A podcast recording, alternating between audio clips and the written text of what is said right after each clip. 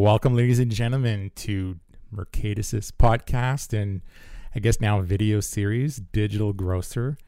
It's episode 37, season four, and this is really exciting. And I am, as usual, joined by my faithful host. I'm not sure why I use the word faithful, but anyway, Mark Fairhurst. Have I given you reason to think I'm not? No, I don't know. I don't know it. So I apologize for using that word, but you are Mercatus's VP of marketing, and you are, I think, stashed in the safety of your your home bunker. Is that right? I am. I am, but I'm disguising it through uh, electronic means. I think we. I don't. I don't. My home office doesn't have a brick wall behind me.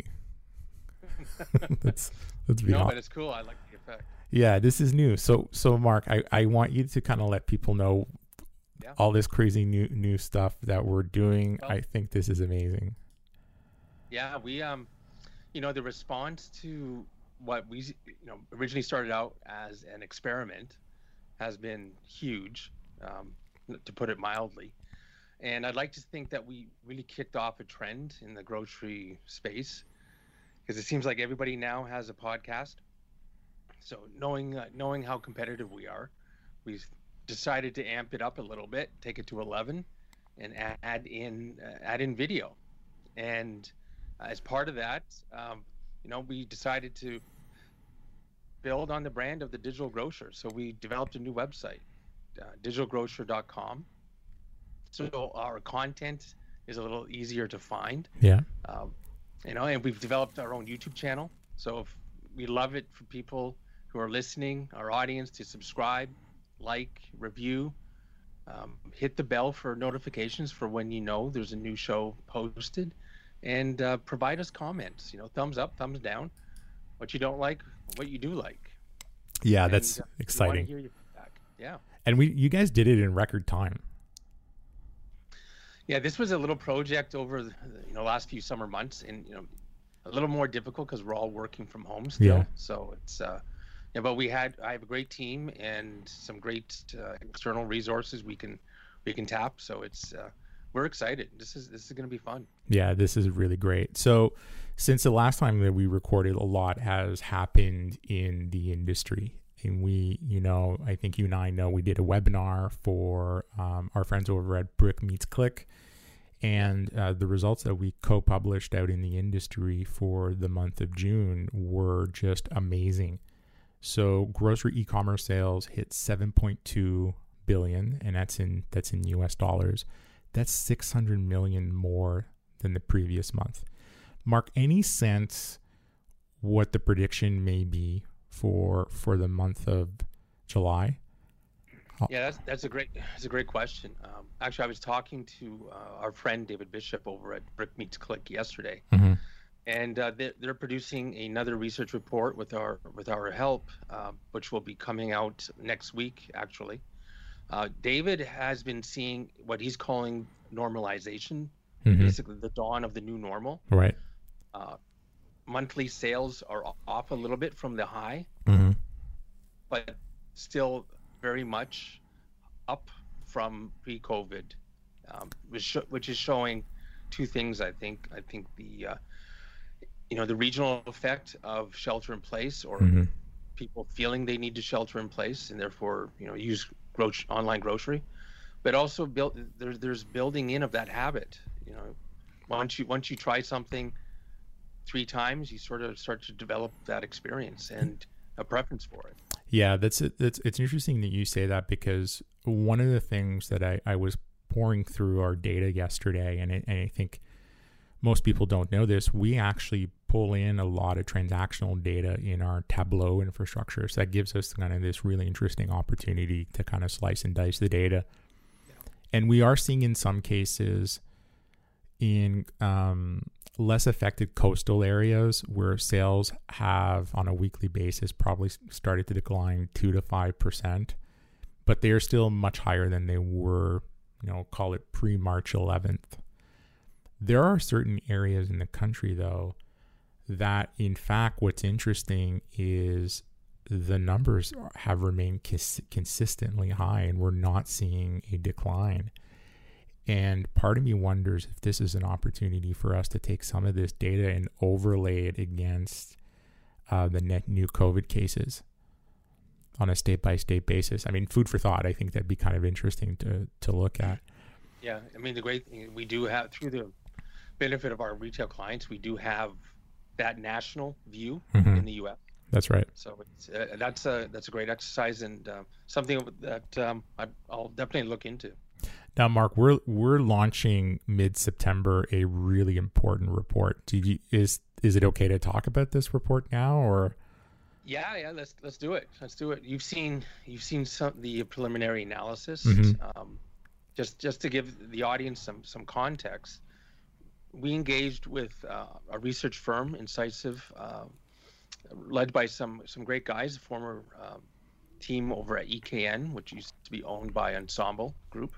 Um, they commission we commissioned them to do a research report through our retailers shoppers uh, really to understand the preferences and behavior compared to pre-covid during covid and then um, post uh, shelter in place orders. Mm-hmm. And what what we're seeing, um, first of all, the response rate. We had over sixty thousand responses from across the U.S.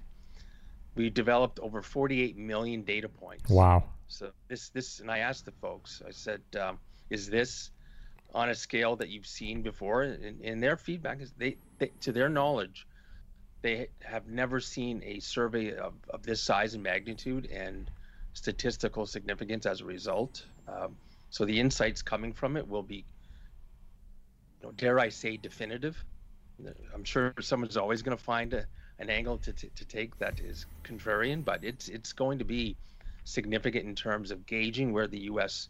grocery shopping public is uh, currently and where they're going. Yeah, yeah. The aggregate report that was prepared is that I had the chance to to kind of go through and, and provide some some thoughts and ideas on how we can leverage some of the findings is just amazing because you're now able to contrast what's happening on the west coast what's happening in the south of the united states or in the east coast or in in, in the midwest. midwest yeah and that's you know that's interesting when you're a if you're a retailer and you're trying to make a business decision at least it's an informed decision more than anything. 100%.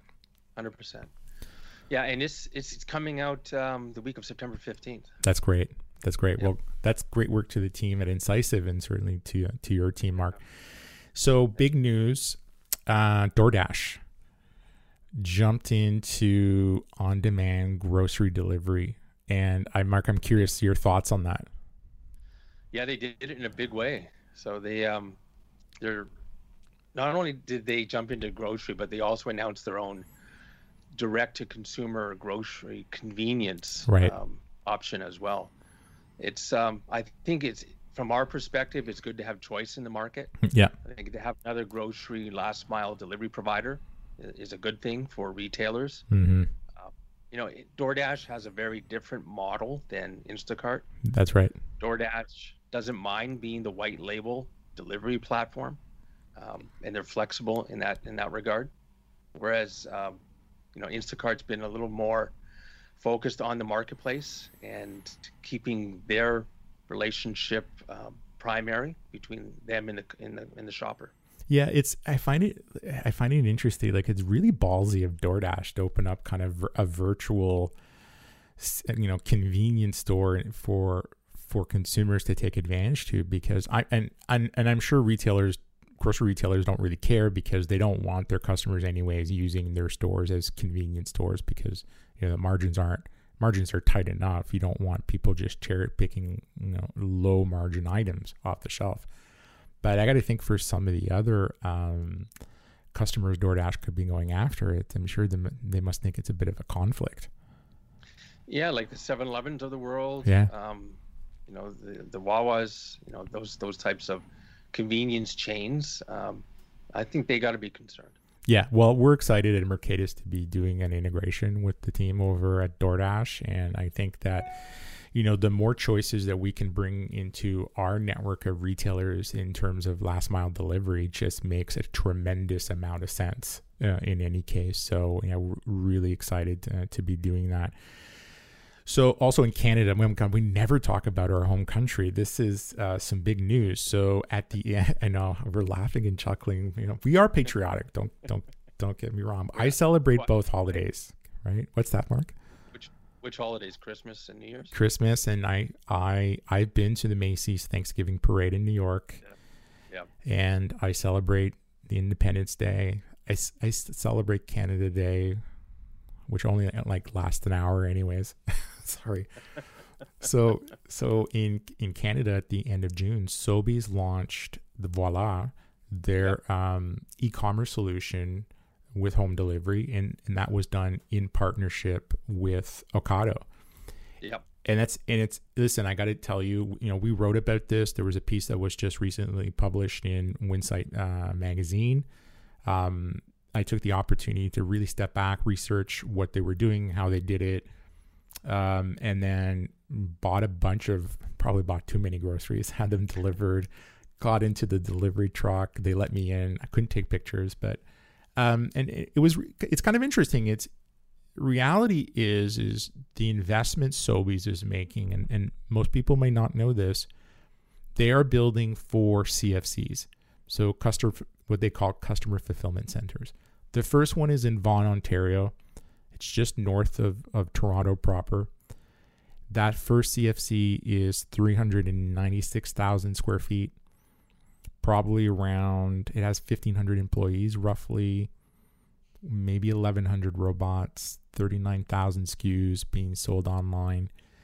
The total of these four CFCs, the second one is being built um, on the West Island of Montreal, and the other two are going to be Calgary and Vancouver will give Sobeys the capability of actually uh, servicing 75% of the Canadian population.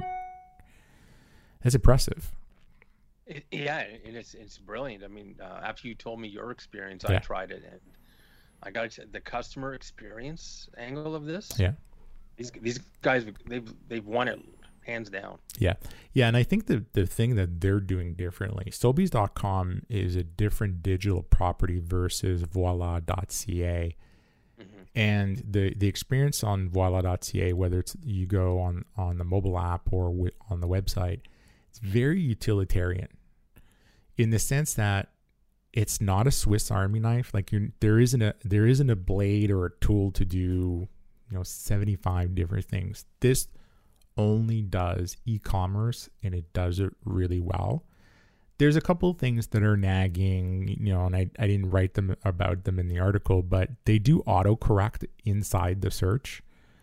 So if you if you write baby bok choy, it your first of all your browser and I use uh, Safari on a Mac, it kind of overrides everything and it's now it's searching for baby bok boy which is re- it's you know I'm sure grocers don't sell, don't sell that stuff, right? No. But it's just kind of those little things. I know they're kind of they're tweaking, but I was I built an order of 21 items under six minutes, and it wasn't just yeah. random items. I had them written down on on a piece of paper. So you know, kudos to them. I think this is going to fire up uh, the Canadian uh, grocery e-commerce wars, and we've not yet seen here. I mean, w- uh, what Amazon's going to do. Right. No, you right. can't. You can order some items on Amazon.ca, but not like you can. You know, Amazon Fresh isn't available to us yet. So it'll be interesting to see if Amazon thinks there's an opportunity to to enter the space. I think my my my only feedback to to Sobeys was, I think that they built this experience that's all about the CFC, so delivery trucks. I think they have to start thinking other parts of Canada where they're not servicing, and I know they're going to do this in Nova Scotia. How do right. you jam in click and collect? How do you jam in curbside? I mean, to your to your point, I mean, we've always been advocating it's it's experiment and don't close the door on one right. solution uh, at the expense of another. Well, it's not a one size fits all. I mean, I think our research has right. proven. I mean, if if you look in in in LA, for example, you know, versus the rest of parts of the other, uh, I would say other states. I wouldn't say it's not not uh, ubiquitous across the country, but delivery far outranks click and collect by at least 10 basis points. In our in our data in the report that we're we'll be sharing shows that. Yeah. Versus if you go into into parts of the south where uh, people are more predisposed to actually wanting uh, to use curbside. And even at the height of the pandemic in, in the US, um, the increase in wanting to use uh, delivery was marginal at best. So I think I think if you're a retailer, and not only you have to worry about operationalizing so many different things, I think you you just can't put all your eggs in that one basket. I think that's that's the reality of it. And also in, in, in the news, Walmart announced on August 18th their Q2 numbers, and the one standout was their e commerce sales grew by 97%. That is astonishing to say the least, specifically for Walmart. And I, I my gut's telling me, you know, they're crushing it. And they recently announced Walmart Plus, which is their, you know, you can call it their membership, which a competitor to Amazon Prime and so on. I think the biggest news that also came out was the partnership with Instacart, where yeah, that was that that was um, that certainly got a lot of attention. Yeah, it, it did. Not necessarily in, in the in the best way. No, and uh, no, not amongst not amongst the community of retailers for sure. Now they ended up um, they're piloting, I think, in, in four areas over in California, and I think they're doing somewhere in the Midwest. I mean, yeah, I think it was Tulsa. Tulsa, yeah, in Oklahoma.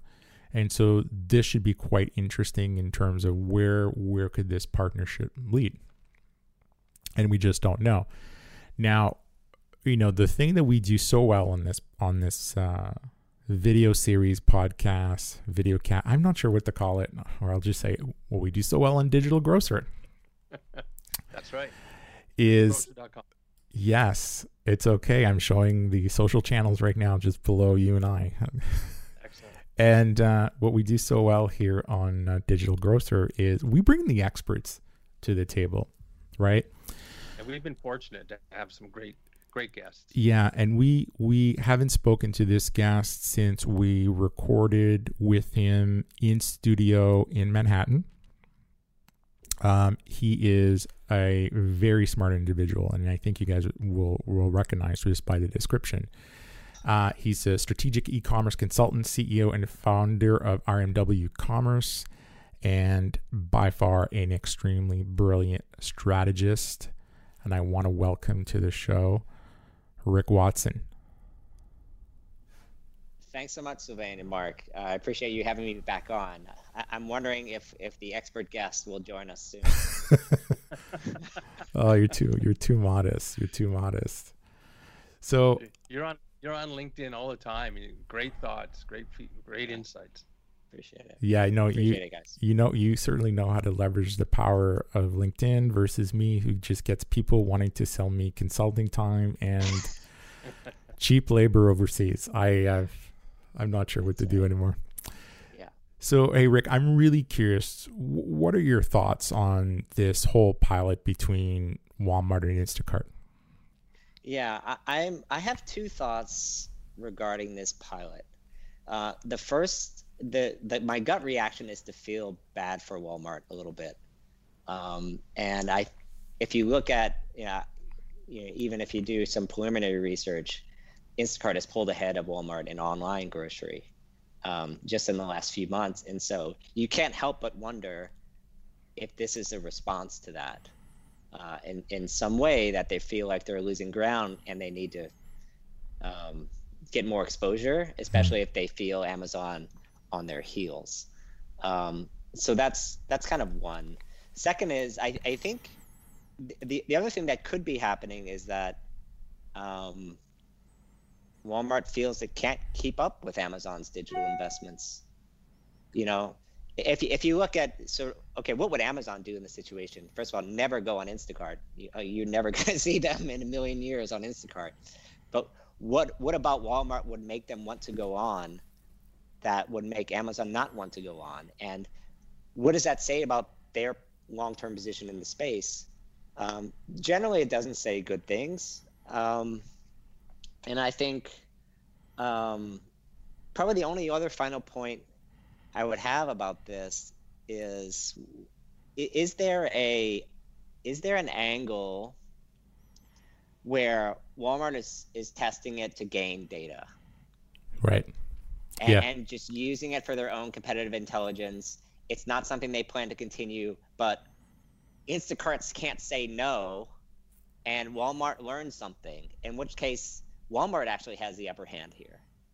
Um, Yeah. So that's the other scenario we can probably dive into. Yeah, I think that you- so. You touched on something for sure. I mean, Mark and I have been discussing two things. One, could Walmart leverage the Instacart marketplace to its to its advantage to further, you know, look at it this way.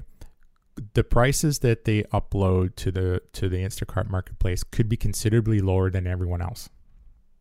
So that's a significant advantage. So that that could be stealing uh, market share through through the, the marketplace. That's that's number one. Number two, I think the reality is right now Instacart is the only opportunity for Walmart to scale its delivery service immediately. And I think Instacart is the backbone for Walmart Plus in, in the long run. Mm. And I- go ahead, Mark. It's a, That's yeah, a bold it- statement. it's a density issue. Right? They It can't is a compete- density issue. They can't compete with Amazon on, uh, especially if you look at the markets that they're in in Southern California. They can't compete with Amazon on route density. So um, if they're going to make a play for that market, Hmm. who better than Instacart? Yeah, yeah, and I- and I've heard I've seen the speculation in the market about well, could Walmart acquire Instacart? But what are you what are you acquiring? Like, yeah, you're acquiring the the technology, the base of of gig workers and so on. But the reality is a valuation based on what? Because the reality, the I think what's what's going to happen is the retailers that are currently on Instacart would start delisting. So you're losing revenue right now, and maybe Walmart doesn't care about that if they were to contemplate contemplate an acquisition. But I I I get concerned for the for the retailers that compete against Walmart. That suddenly you're on a platform, you have zero control, zero differentiation, and price becomes the key differentiator potentially. And we've seen the studies that were published by Barclays. Um, I think this was in 2018, 2019. Um, and the brand loyalty from the consumer to the retailer doesn't exist in the marketplace. It's really all fundamentally about the Instacart brand. What are you, what are your thoughts, Rick, on Walmart Plus? I'm kind of curious. Do you is this is this a competitor to Amazon Prime? I I I think look there, there are a lot of people that are Walmart shoppers that aren't going anywhere and they aren't going to do most of their shopping online. Um, they are Target has shown that you can definitely have people pick up on the store. They fulfill about ninety percent of their online orders from their stores. Uh, I, I don't know what Walmart's numbers is for those same effects. So it, it's kind of a no-brainer. Like how, how do how do we get to 2020 and Walmart not have a unified loyalty program? You know, the biggest retailer in the world. It makes no sense. So that, that that's that's kind of where I start from. Um, as two weeks ago, I knew the numbers of how many Amazon Prime households are the top, you know, percentage of Walmart families, and the number is increasing quite a bit. You know, Wow. it's it's you know it's like 30 40 percent of the top Walmart spending families are also Amazon Prime members. So they they definitely feel that threat. I'm not sure it's a replacement. I think you're going to have both, um, particularly in the affluent shoppers, which is the one the ones that everyone's shopping for. No one's going to balk over spending another eighty dollars a year if you're a frequent Walmart shopper. Yeah. Um, but you're probably also going to buy on Amazon. Um, so that that's kind of where I start from on this. Yeah, I think the big hook for Walmart Plus is the fact that they're they're kicking in a fuel rewards program where you get five cents off every gallon. I mean, I did a quick calculation uh, yesterday evening. So if you if your car has a 16 gallon tank and the average cost of a gallon is $3.85 and say you save 5 cents uh, and if you gas up once a week you'll pay for half of your membership in one year and i think the economics kind of just make sense Yeah. you know Yeah, so I don't know their gas rates similar to, I mean, Sam's Club and and BJ's and Mm. all, all these other warehouse clubs also have gas gas programs as well. So it'll be interesting to see if if that changes usage there or um, or not. So what, do- Rick? What are you hearing from retailers through the pandemic right now? I mean, to me, it seems like a hodgepodge of people are not doubling down on strategy. It's just like, you know, let's just keep the doors open, and no one's taking the opportunity to reinvent themselves. What are you seeing out there? Um, I- I do see I do see some signs that some retailers are looking to leverage online channels, not necessarily make it core to what they're doing. Um, for instance, there are a lot of brands that drop ship for major department stores everywhere, um, or and and there but there are many that don't. They don't. Drop shipping is is a foreign concept, uh, and when you can't sell and wholesale is really their business that's the mindset of the ceo on everyone on down everyone in the merchandising team wholesale wholesale wholesale you know because online is what maybe 5% of their sales or 8% of their sales all these people um, suddenly had like 12 dropship projects on their roadmap overnight Wow. and so a lot of these brands are scrambling to keep up uh, with with that roadmap and to get good at something that they've never had to get good at before, which is fulfilling uh, directly to consumers uh, in eaches. Uh, and Yeah. so I, I wouldn't call that digital transformation by, by any stretch. Um, and, in fact, you might call it the opposite. Like they were forced to do something while revenue was zero, literally zero for at least a month um, in, in retail uh, for, for wholesale buys. And what else are they going to do? But it doesn't change fundamentally the organization. You're not going to redo any IT systems in, in three months, No. particularly the older older ones. Uh, and and so um, we, we definitely do see the importance of direct consumer increasing, um, but it's still slower than you would think, even even with the acceleration in the pandemic of buyer behavior. Yeah, yeah, and I think the next the next six to twelve months are going to be even more interesting, and I think we're going to continue seeing dynamic changes in the marketplace. I think players that are there today are are no longer going to be. I mean, we're seeing that in the grocery retail industry. With uh, I think it was Stein Mart filed for bankruptcy. Um, I think we're going to continue seeing those as well, and and and, I think there's this is an opportunity for those retailers to really kind of I think it's not just doing. I mean, that's what that's what's happening today. But I think an opportunity to kind of think long term, really where they want to be with their business. I mean, we're still seeing some retailers struggle operationally to kind of handle the volume, and you know there is this underlying fear if a second wave comes in that's much much stronger than the first. Will will grocery stores be asked to um, shut down? and only uh, service their consumers through uh, curbside, click and collect, or delivery. I mean, we had that discussion on a webinar yesterday with one of the vice presidents from FMI. Um, so it's certainly on, on top of mind. Rick, I want to say thank you so much uh, for joining us. And how do people get a hold of you? Um, yeah, so obviously you can find me on LinkedIn. Search for Rick Watson. Uh, you'll, you'll find me, uh, the one with all the e-commerce uh, there. Uh, my my email address is uh, rick at rmwcommerce.com, or you can reach me on the web, rmwcommerce.com, the website. So Perfect. Thank you so much. Mark, always amazing to record another episode with you. First one in the can. First one in the can.